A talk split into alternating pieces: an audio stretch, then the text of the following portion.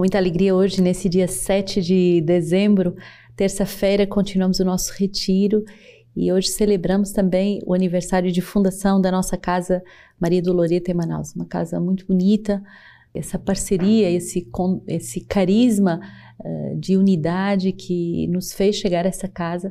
É uma casa que tem muitos retiros, que tem feito muito bem nessa região de Manaus. Então, queremos nos alegrar por toda essa doação de quem evangeliza, de quem está e de quem também faz esse retiro através do Belogos nessa casa. Hoje também continuamos esse momento muito forte de preparação para a festa da Imaculada Conceição. Hoje é o último dia da nossa novena, então também nos preparemos para pedir a Nosso Senhor um coração todo imaculado, um coração virgem, um coração cheio de liberdade para fazer a vontade de Deus. E continuamos o nosso retiro que temos vindo a fazer nesse tempo do Advento, e hoje com o número 33 desse documento, o dom da fidelidade e a alegria da perseverança. E o número 33 diz assim: nessa luz trinitária compreendem-se as quatro clássicas fidelidades: permanecer sempre disponíveis fiéis a Cristo, à Igreja, ao vosso instituto e ao homem no nosso tempo. Então, a fidelidade ao instituto reenvia explicitamente à Trindade na medida em que todo o carisma é um dom de Deus, que encontra na pessoa humana um colaborador. Nesse sentido, a fidelidade pessoal a permanecer em um determinado instituto, embora admitindo exceções, não é uma questão somente humana, mas reenvia a mais profunda escolha de fidelidade a Deus. A fidelidade ao homem do nosso tempo significa amá-lo e servi-lo segundo o coração de Cristo e como modelo da Trindade. Uma fidelidade no modelo trinitário que não pode ser como aquela de Deus pelo homem, portanto, uma fidelidade total na medida que vai até o fundo, até a cruz. Então, o documento é muito claro. Uma pessoa que diz que ela é fiel, ela tem que ser fiel a essas quatro dimensões: a Cristo, fiel à Igreja, fiel ao seu carisma e fiel ao homem contemporâneo, ao homem do dia de hoje, o homem que tem as dificuldades, as graças, as alegrias do dia de hoje. E temos sempre que ser colaboradores da Trindade. Eu sou fiel dentro de um projeto trinitário que me ultrapassa amplamente, não sou eu que vou julgar esse projeto, não sou eu que estou acima desse projeto, mas o chamado de Deus me ultrapassa, Deus é transcendente e o chamado de Deus, muitas vezes, ele nos ultrapassa. Nós não teríamos força nem capacidade para imaginar tudo o que Deus quer confiar a cada um de nós e também à comunidade como um todo. Por isso, somos apenas meros colaboradores da Trindade e é também com essa humildade de colaborar, de ajudar, que nós devemos trabalhar. Qual a diferença entre um São Francisco de Assis, por exemplo, e um herético? São Francisco de Assis constatou no seu tempo que havia fragilidades e lacunas na evangelização, na igreja, em tantas áreas da igreja, mas ele escuta essa voz humilde do Senhor: Francisco, vai e reconstrói a minha igreja. Mas em nenhum momento a gente vê Francisco criticar, xingar, acusar, denunciar, fazer um jogo paralelo. Não, nós vemos Francisco reconstruir a igreja, primeiro concretamente com as suas mãos. Então é um homem de trabalho, é um homem de sacrifício, é um homem encarnado, é um homem concreto. E depois ele reconstrói a igreja a partir da sua própria história. O quanto Francisco faz revisões de vida, o quanto ele se sente pecador, o quanto ele vê que é nele mesmo que essa obra tem que começar. Então, não somos colaboradores porque estamos em cima da igreja ou em cima da obra de Deus, mas somos colaboradores porque nós mesmos também precisamos dessa obra, de nos tornarmos cada vez mais fiéis, cada vez mais perseverantes ao mistério de Deus. E não é uma questão somente humana: ah, eu escolhi ser fiel a um carisma, eu escolhi ser consagrado. Não, é uma eleição de Deus. Misteriosamente, sobre a tua vida, sobre a minha vida, repousa um mistério de eleição. Deus nos escolheu, porque é você, porque é mim, não sei. Veremos isso no céu, mas misteriosamente Deus te elegeu, Deus te escolheu e Ele quer te chamar a servi-lo no coração da Trindade. Bonito. E diante da Trindade, creio que todos nós somos pequenos. Eu creio que uma pessoa que diante da Trindade se sente orgulhosamente poderosa para criticar A ou B, ou a estrutura A ou a estrutura B, ela deve ser doente, porque diante da Trindade nós vemos a nossa pequenez, nós vemos o nosso nada. E por isso é nos pedida uma fidelidade total que vai até o fundo da cruz. Eu creio que São Francisco, ele pode ser esse belo modelo que nos faz escutar que a reconstrução da igreja é sempre uma obra de união à cruz. Ele vai ter sempre, certamente, que meditar esse crucifixo, tantas vezes que lhe falou em São Damião, e é o crucifixo que nós temos em todas as nossas capelas, em todas as nossas igrejas. Não é um reconstrói a igreja de forma soberba, de forma altiva, como se nós fôssemos reformar a comunidade ou a igreja. Não, não se trata disso. Trata-se de se unir à cruz e de deixar que a cruz opere em nós esse trabalho de santificação, opere em nós esse trabalho de fidelidade, de perseverança. E isso vai reconstruindo, recriando o tecido eclesial à nossa volta. A cruz, e o número 34, vai nos dizer que vai nos ensinar esse caminho de perseverança num caminho de santidade. Quer dizer que estar unida à cruz é perseverar no caminho de santidade. O consagrado, então, é chamado por vocação a viver o discipulado e o seguimento, como uma resposta de amor que implica total adesão a Cristo no dom de toda a vida, se necessário, até a oferta de si ao martírio. Então, a pessoa vai oferecer toda a sua vida, toda a sua entrega. Por quê? Porque ele se sente chamado pela cruz. Não há outra razão. Não é que ele seja superior, não é que ele possa fazer lição de moral aos outros. Não, ele foi seduzido pela cruz e nesse mistério de união, ele vai se ofertar e no martírio, isto é, na graça de dar o testemunho de fidelidade. E vocês sabem que temos esses dois martírios, o gota a gota, chamado martírio branco, o martírio de todos os dias, dos pequenos sims, das renúncias diárias, dos pequenos atos de amor, dos pequenos atos de obediência, dos pequenos atos de pobreza, tudo que é tão pequenininho, mas que se multiplica ao longo de um dia. E depois temos pessoas que oferecem o seu sangue verdadeiramente porque estão em lugares de perseguição aberta, declarada aos cristãos. São João Paulo II vai reafirmar que uma autêntica perseverança no seguimento também tem todo o seu valor martirial e deve ser vivida pelos consagrados e consagradas na forma simples e cotidiana e constante a referência ao próprio carisma fundamental. A perseverança das pessoas consagradas consiste em seguir o percurso fornecido pelas regras e pelas constituições dos institutos, que inspiram um caminho de santidade no qual o consagrado e a consagrada deve perseverar, com a finalidade de conformar-se a Cristo para que possam ser testemunhas e comparticipes da sua obra redentora.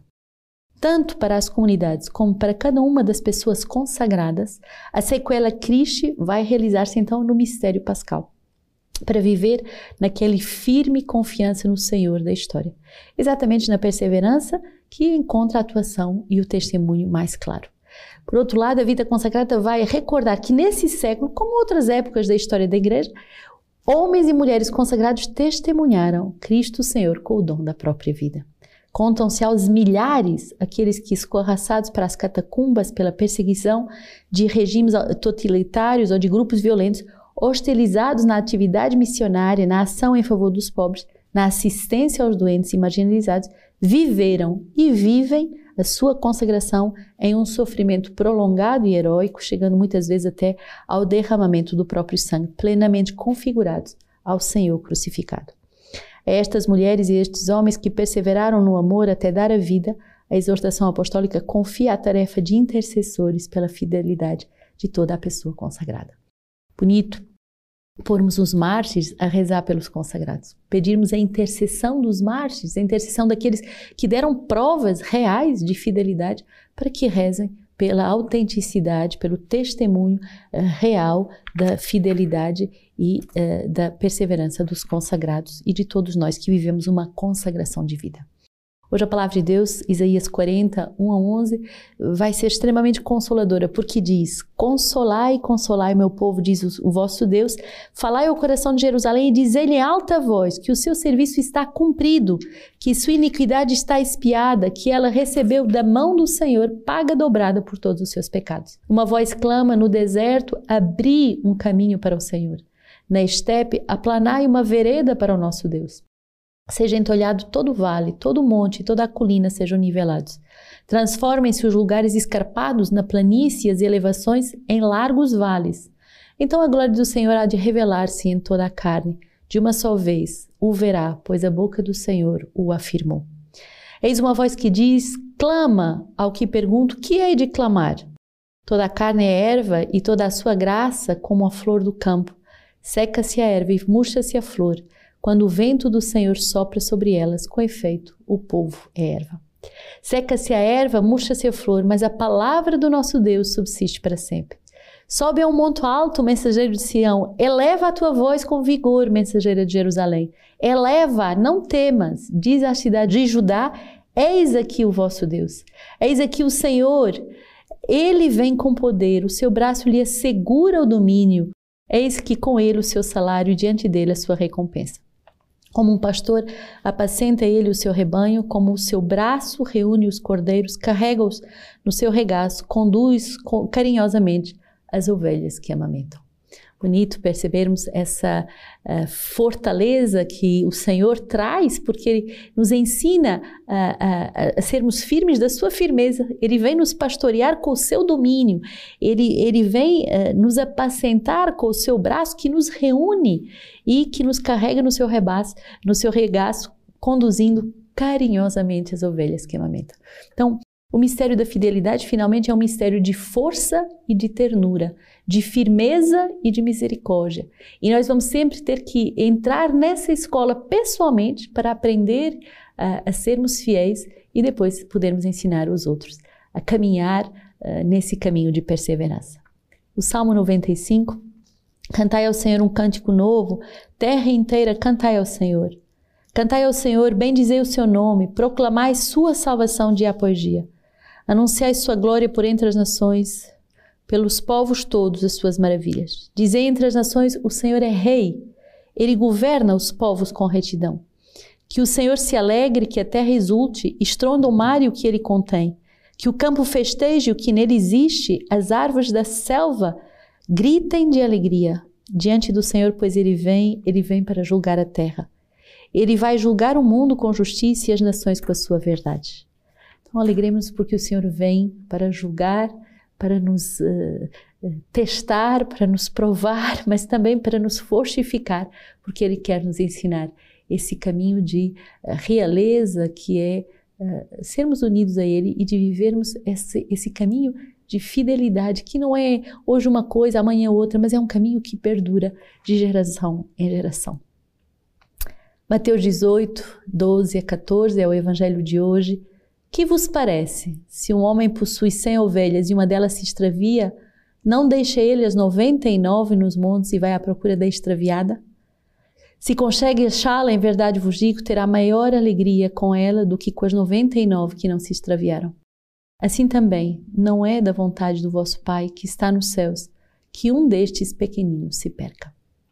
Então, o Senhor que nos exorta, que quando Ele nos vê num caminho de infidelidade, num caminho em que nos afastamos da perseverança a qual nós somos chamados, Ele mesmo, Ele faz esse movimento de bom pastor que deixa as 99 que estão ali seguras e Ele vai buscar e nos traz de volta para a fidelidade. E assim nós devemos também fazer com os nossos irmãos.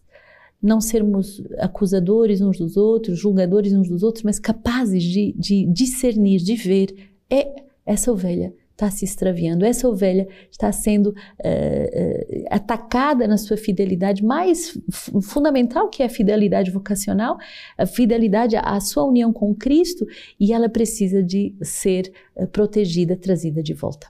Não é da vontade do vosso Pai que está nos céus que um destes pequeninos se perca. O Senhor não quer que ninguém se perca e devemos, por isso, lutar pela salvação uns dos outros. Quem é o santo de hoje, senão Santo Ambrósio? Um homem que, por uma extraordinária santidade, salvou Santo Agostinho de tantos orgulhos, de tantas heresias, de tantos caminhos de perdição e fez dele um grande santo. Então, um santo que gera outro santo, uma geração santa que gera outra geração santa, um homem fiel que gera outro homem fiel. Bispo e doutor da igreja, nobre, de família distinta, ele vai nascer certamente em 339 e o seu pai vai exercer nessa cidade da Gália um cargo de prefeito. A mãe fica viúva muito cedo e ele volta a Roma com 3 filhos. Marcelina, que se consagra a Deus e toma o véu das virgens. Sátiro, que morre no ano de 378 e depois de exercer altos cargos do Estado. E Ambrósio, o último, o santo que nós hoje celebramos, que seguiu a carreira diplomática tradicional da família. E Ambrósio rapidamente começou a ter um caminho de virtudes muito exemplares, a ponto de ser governador da Emília, do Lácio, de Milão, antes de ser bispo. Como é que Ambrósio vai ser nomeado bispo? É engraçado, ele, enquanto criança, ele brincando com a sua irmã, ele imita e diz à sua irmã que ela deve lhe beijar a mão, porque ele vai ser bispo. E a Marcelina vai dizer, mas como eu vou fazer isso? Só a um bispo é que eu faria isso. E justamente o pequeno Ambrósio vai profetizar, um dia eu serei bispo. E de fato, de uma forma também inesperada, porque ele estava numa carreira política, numa carreira diplomática, uma criança no meio da confusão de repente grita Ambrósio bispo, Ambrósio bispo, e a multidão vai aderir a essa pequena voz do Espírito dizendo queremos Ambrósio bispo. Então, o imperador e o papa aprovam a eleição e depois de ser batizado, ordenado sacerdote, logo a seguir é bispo de Milão. Então, imagine o Espírito Santo que vai chamar um homem diplomata, um político, que nem sequer era batizado, para ser bispo daquela cidade. A voz do Espírito que pode transformar toda uma vida e surpreender muito pela vocação que ele reserva a cada um de nós. Tudo isso no ano de 374. Ele vai utilizar as suas grandes qualidades de organizador, então tudo que ele adquiriu como homem político, como diplomata, ele agora vai usar para a evangelização, administra bem a sua igreja e ele vai fazer com que a igreja possa atuar no campo pastoral, político, doutrinal, litúrgico, a ponto de ser considerado um grande doutor do cristianismo. Santo Ambrósio, como homem de Deus, partilha da sua riqueza material e espiritual com o povo. Ele era um homem que jejuava sempre, pai carinhoso e teve um grande papel importante pela sua virgindade, pela sua integridade, pela sua santidade na conversão de Santo Agostinho. Santo Agostinho que foi seduzido por tantas heresias, mas que finalmente renuncia a todas as ideias heréticas para seguir a via do cristianismo e entrar na via, também ele, de se tornar bispo santo e doutor da igreja. E terminamos hoje, Alexio, com essa leitura patrística, justamente de Santo Ambrósio. Ele diz assim: recebestes o mundo sacerdotal e sentado à popa da igreja governas a barca em meio a ondas. Segura bem o leme da fé para que as fortes procelas do mundo não te perturbem. O mar é, na verdade, grande e vasto, mas não temas. Ele a tornou firme sobre as mares e sobre as águas a mantém inabalável. Por isso, permanece firme, guiando a igreja, agitada pelas agitações do mundo, e é contra o ímpeto das águas que te apoia sobre o inabalável fundamento. A igreja é batida pelas ondas, mas não abalada. E embora muitas vezes os elementos deste mundo a sacudam com grande fragor, ela oferece aos navegantes cansados o mais seguro porto da salvação. Ela flutua no mar, mas também corre pelos rios, sobretudo sobre os rios dos quais se diz levantaram os rios da sua voz. São os rios que brotam do coração daqueles que beberam a água de Cristo e receberam o Espírito de Deus. Por isso, quando transbordaram de graça espiritual, esses rios levantam a sua voz. E por isso, há um rio que corre para os seus santos como uma torrente. Apanha essa água de Cristo, essa água que louva o Senhor. Apanha de muitos lugares a água das nuvens dos profetas deixaram cair. E que as tuas pregações, diz Ambrósio, sejam fluentes, puras e claras, de modo que o teu ensinamento moral penetre suavemente nos que te escutem e o encanto das tuas palavras inspire confiança ao povo. Deste modo, ele te seguirá de boa vontade para onde conduzires. Que a tua palavra seja capaz de se defender por si mesmo. Em si não saia da tua boca nenhuma palavra inútil e sem sentido. Que Santo Ambrósio proteja a nossa comunidade nessa missão de evangelizar a tempo e a contratempo.